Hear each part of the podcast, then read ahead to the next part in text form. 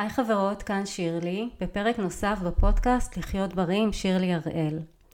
היום אני אתייחס לשאלה איך אפשר לדעת באיזו תזונה לבחור כשיש כל כך הרבה גישות ורובן או כולן כמעט נתמכות במחקרים שמגבים אותן. אז אני אתחיל בזה שזה באמת מאוד מבלבל.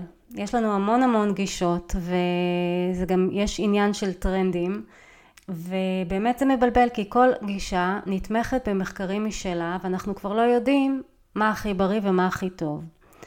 אז אני אתן את האני מאמין שלי בפרק הזה ואני מקווה ש, שזה יוכל לעזור לנו לעשות סדר. סתם כדי לסבר את האוזן על איזה גישות אני ככה מדברת. יש את הגישה הצמחונית שבעצם אומרת לנו לאכול דברים מהצומח, אבל היא כן מאפשרת אכילה של אה, דגים וגבינות וביצים. יש גישה טבעונית שהיא שוללת לגמרי מוצ... אכילה של מוצרים מהחי.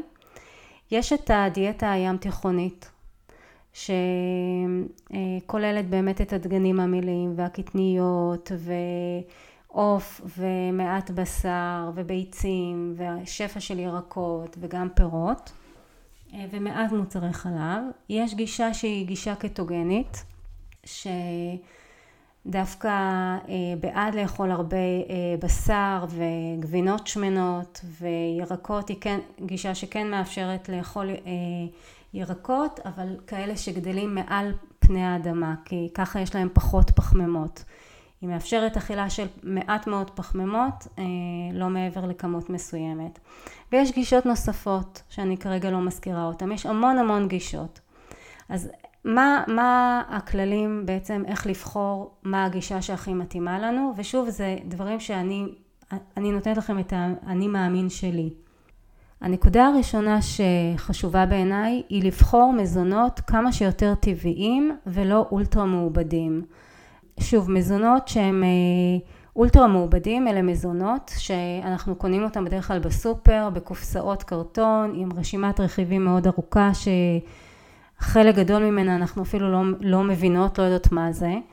ותשימו לב שבאמת הרבה גישות, גם הצמחונית, גם הטבעונית, גם הקטוגנית, הם כן בעד מזונות שהם אה, יותר אה, קרובים לטבע ואפילו אם מדובר, אפילו אם אני מדברת על הקטוגני אז הם כן יעדיפו את הבשר או את העוף או מוצרי חלב אה, מגידול שהוא יותר ידידותי, מגידול שהוא יותר חופשי, אורגני.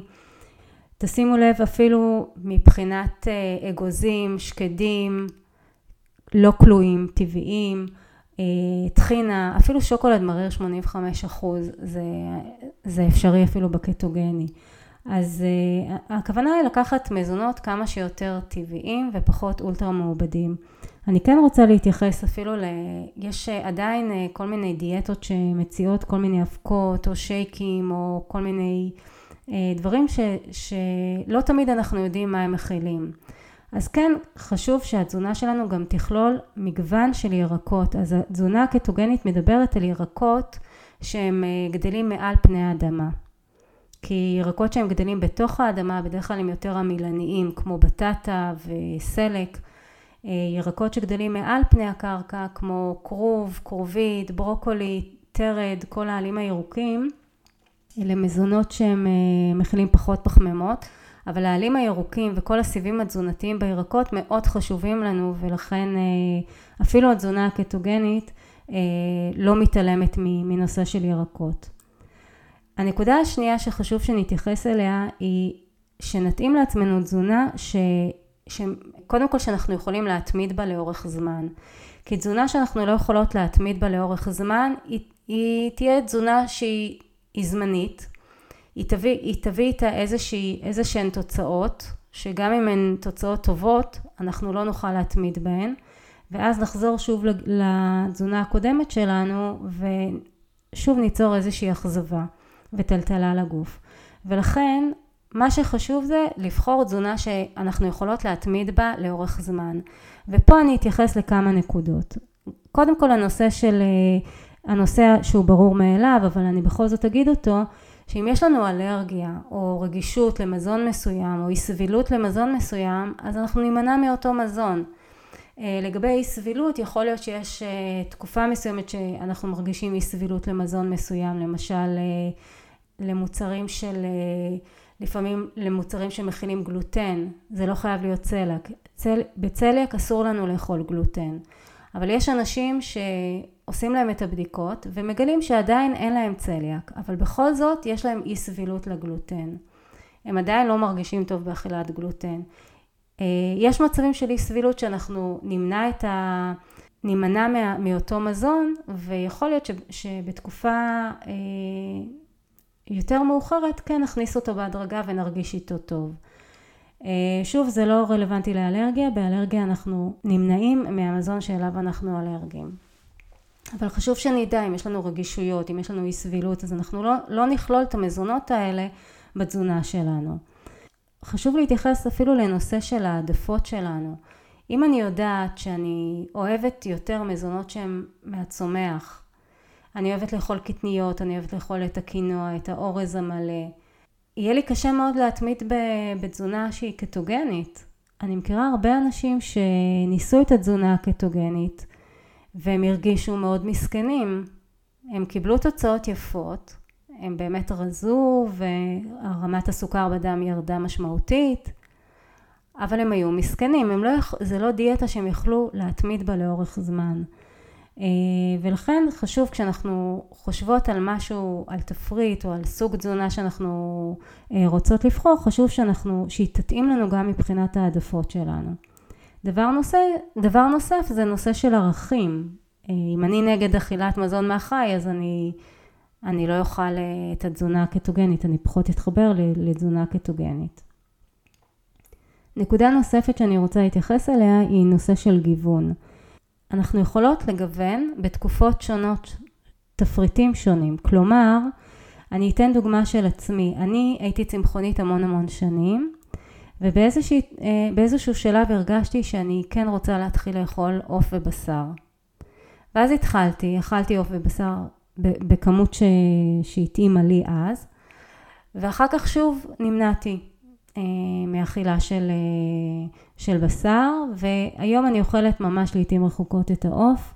שוב, אז אני אומרת, זה יכול להתקפ... להשתנות בתקופות שונות וזה יכול להיות גם, אה, ומצד שני אנחנו יכולות גם להחליט שאנחנו רוצות לנסות דברים, דברים חדשים. אבל זה צריך להיות לא ממקום של אובססיביות, של לחפש את הדיאטה הבאה כי זה מה שעכשיו טרנדי וזה מה שאמרו לי שהוא הכי טוב אה, מכל מה שקיים, אלא מתוך סקרנות. אני רוצה לנסות לראות איך אני מרגישה עם זה. ו- ולהיות כל הזמן בהקשבה לגוף, אם זה מתאים לי, אם זה לא מתאים לי, ולעשות את האדפטציות שמתאימות לנו. אני רוצה להתייחס לנושא של הרגלי אכילה, שלדעתי הם לא פחות חשובים מאיזה גישה תזונתית אתם תבחרו. אה, נושא של שעות אכילה, ושוב יש את הגישה הזאת שמדברת על אה, חלון, חלון מסוים, שבו אנחנו, חלון של שעות שבו אנחנו אוכלות, מאפשרות לנו לעצמנו לאכול. אז יש את הגישה שהכי נפוצה של 16-8, 16 שעות צום ו-8 שעות שבהם אנחנו יכולות לאכול, וגם פה תשימו לב, אם אנחנו אה, נתייחס לזה בצורה ככה הכי פשוטה שיש, אז אנחנו צמות את ה-16 שעות, ובשמונה שעות האלה אנחנו אוכלות את המזונות האולטרה מעובדים ואת הפיצות, את הקורנפלקס, את, את העוגיות, את העוגות, זה לא, זה לא, לא בריא, מה, מה עשינו בזה? אז נתנו לגוף אה, את ה-16 שעות צום להתנקות ולהתחדש, אבל בשמונה שעות האלה אנחנו רוצות להכניס מזון שהוא איכותי לגוף כדי לשמור אותו, כדי לבנות אותו, כדי לתחזק אותו ממשהו איכותי, לא ממזון שהוא, שהוא בעצם ג'אנק. אז אה, אני אומרת, גם מבחינת השעות אכילה, עדיין חשוב לי אה, לתת את התזונה שהיא כמה שיותר טבעית ו- וכמה שפחות מעובדת. אה, אז אני שוב באמת רוצה להתייחס לנושא הזה. יש נושא של צום 16 שעות וזה יכול להיות החל מ-12 שעות צום ועד 16 שעות צום. ופה זה תלוי אדם וגם תלוי תרופות. יש מצבים שזה פחות מתאים אה, לצום 16 שעות. אה, אז אני לא מדברת על אנשים כרגע שלוקחים תרופות. אנשים שלוקחים תרופות כדאי שיתייעצו עם הרופא. אבל בדרך כלל לאנשים בריאים כן מומלץ לפחות את ה-12 שעות של צום בלילה אה, ללא אכילה, כלומר אנחנו יכולים לשתות מים, אנחנו יכולים אה, לשתות אה, תה שהוא לא ממותק, אבל כן מומלץ בשעות הלילה באמת לא לאכול, כן לתת לגוף להתחדש, לנקות את כל הפסולת, ואם אנחנו, אנחנו אוכלים ארוחות בשעות הלילה, או ארוחות שהן ממש סמוך לשעת השינה שלנו, אז בעצם אנחנו גורמים לגוף להשקיע המון המון אנרגיה בעיכול. ואת האנרגיה הזאת הוא משקיע בעיכול המזון במקום בניקוי הפסולת מהגוף. ואז אנחנו שוב מרגישים עייפים, מרגישות עייפות למחרת, ושוב זה, זה, זה קרקע ל, למחלות. זה קרקע פוריה ליצירה של מחלות ומצב שהוא לא בריאותי פחות טוב. ולכן אני כן מציעה את השעות הלילה באמת אה, לא לאכול, ומי שכן רוצה להגיע ל-16 שעות צום, לעשות את זה בהדרגה, לא בבת אחת. כלומר, אפשר להתחיל מ-12 שעות ולראות שזה נוח לנו, ואז בהדרגה להעלות את זה ל-13 שעות ולראות שאנחנו בסדר עם זה. וכל פעם לבדוק איך, איך אנחנו מרגישות, כי אם אנחנו עושות את ה-16 שעות בסוג של אובססיביות, ואז אנחנו מגיעות לחלון האכילה כשאנחנו באטרף של רעב, אז לא עשינו בזה כלום. כי אז אנחנו אוכלות ללא שליטה ו- ובלי תשומת לב, וסביר להניח שגם את המזונות שהם, לא, שהם פחות טובים לנו. אז באמת להיות, להיות קשובות, ה-12 שעות זה גם כן מצוין של צום. דבר נוסף זה להתייחס לתחושות רעב ושובע. עכשיו, זה נשמע מאוד טריוויאלי מצד אחד, מתי אני רעבה ומתי אני שבעה. מצד שני, בגלל שאנחנו למודות אה, כל כך, רובנו, למודות כל כך הרבה שנים של, שבהם עשינו דיאטות, אז אנחנו כבר לא באמת יודעות לדעת, לזהות מתי אנחנו רעבות ומתי אנחנו שבעות. חשוב שנלמד לזהות את זה ושנגיע לארוחה כשאנחנו רעבות במידה שהיא סבירה. לא, לא במידה שהיא, אם אני מתייחסת מסולם של 1 עד 10 ו-10 זה, זה רעב שאני הכי הכי גוועת ברעב, אז אם אני אגיע ברמה של חמש, זה, זה רמה שהיא סבירה. ואז אני יכולה להכין לי את הארוחה שלי בנחת, סביר להניח שאני אכין ארוחה שהיא יותר מאוזנת ויותר בריאה, וסביר להניח שאני גם אשלוט בכמות האכילה, שאני אוכל, אני אוכל כמות שהיא יותר סבירה, כי כשאני מגיעה באטרף של רעב, אז אני אוכלת מכל הבא ליד, ובדרך כלל זה גם מזונות שהם פחות טובים לי. אה, ומה לגבי תחושת שובע? זה נשמע מאוד טריוויאלי, מה, אני לא יודעת מתי אני שבעה? אז תתפלאו שהרבה נשים לא יודעות לזהות מתי הן שבעות. יש נשים שרגילות לאכול כמויות מאוד מאוד קטנות, כי הן רוצות להרגיש שהן אכלו מעט. אז הן אוכלות כמות קטנה, וזה סותם אותן לאותה, לאותה, לאותו רגע, ואז כעבור שעה, שעתיים הן שוב מרגישות רעבות ושוב אוכלות. ולעומתן יש נשים שחייבות להרגיש שהן ממש מפוצצות ורק אז הן מפסיקות לאכול כי רק אז הן מרגישות שהן ממש ממש שבעות. אז זה לא טוב וזה לא טוב, אנחנו צריכות לתרגל את זה וזה פשוט מיומנות, אוקיי? כלומר כשהגענו לעולם, תינוקות יש להם מנגנון של רעב ושובע מאוד מאוד טבעי.